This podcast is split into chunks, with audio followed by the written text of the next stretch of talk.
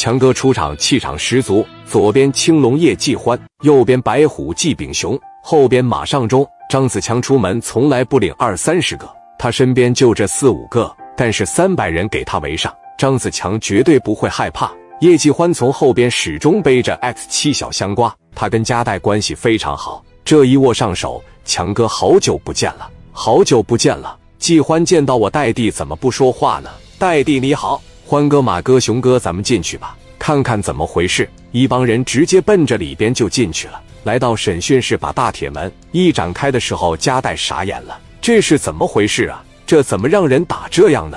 聂磊当时在这说：“王群力没给你打电话啊？你没给我找人吗？你瞅这家给我揍的。”加代说：“不是这谁整的呀？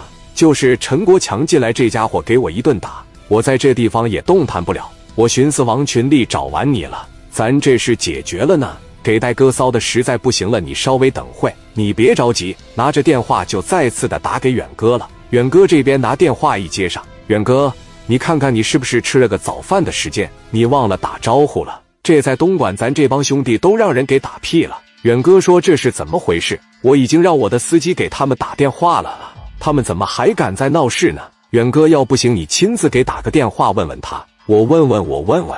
电话一挂，你没有给小王打电话吗？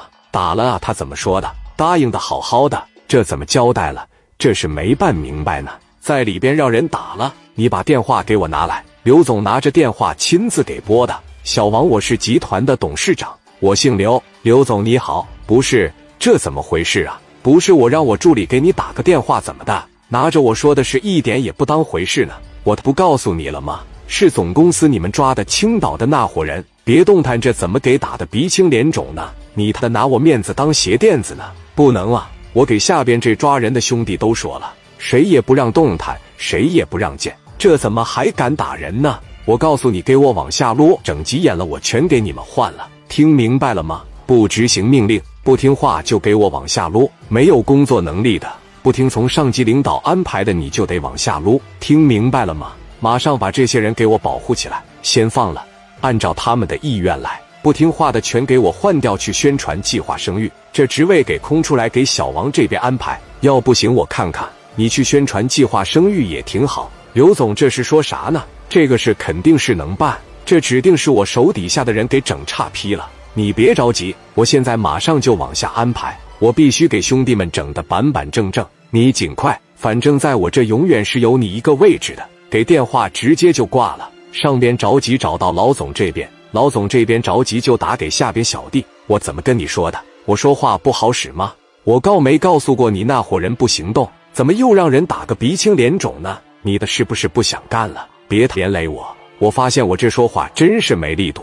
你抓紧时间给人家青岛这帮人放了，看着人家那边有什么要求，尽量满足。明白了，明白了，明白了就行，执行吧。给聂磊他们把手铐子夸夸全部整开了。聂磊他们一起来。戴哥问怎么回事啊？没事，就是陈国强来了打的。小队长当时过来了，问怎么了？你说怎么了？嘎巴就一个大嘴巴子，告没告诉你呀？这伙人不行动，你寻思啥呢？嘎巴嘎巴又来了几个大嘴巴子。小队长捂着嘴巴子不敢动弹。他们也知道上边这是找人了，给聂磊他们从里边领出去。等一上车的时候，磊弟啊，这是你打算怎么办？聂磊说：“我打算怎么办？我找他呗，给我打这样，我不得往死削他呀。”旁边的张子强说话了：“打架算我一个呗，只要是内地的黑帮，基本上全听说过我张子强。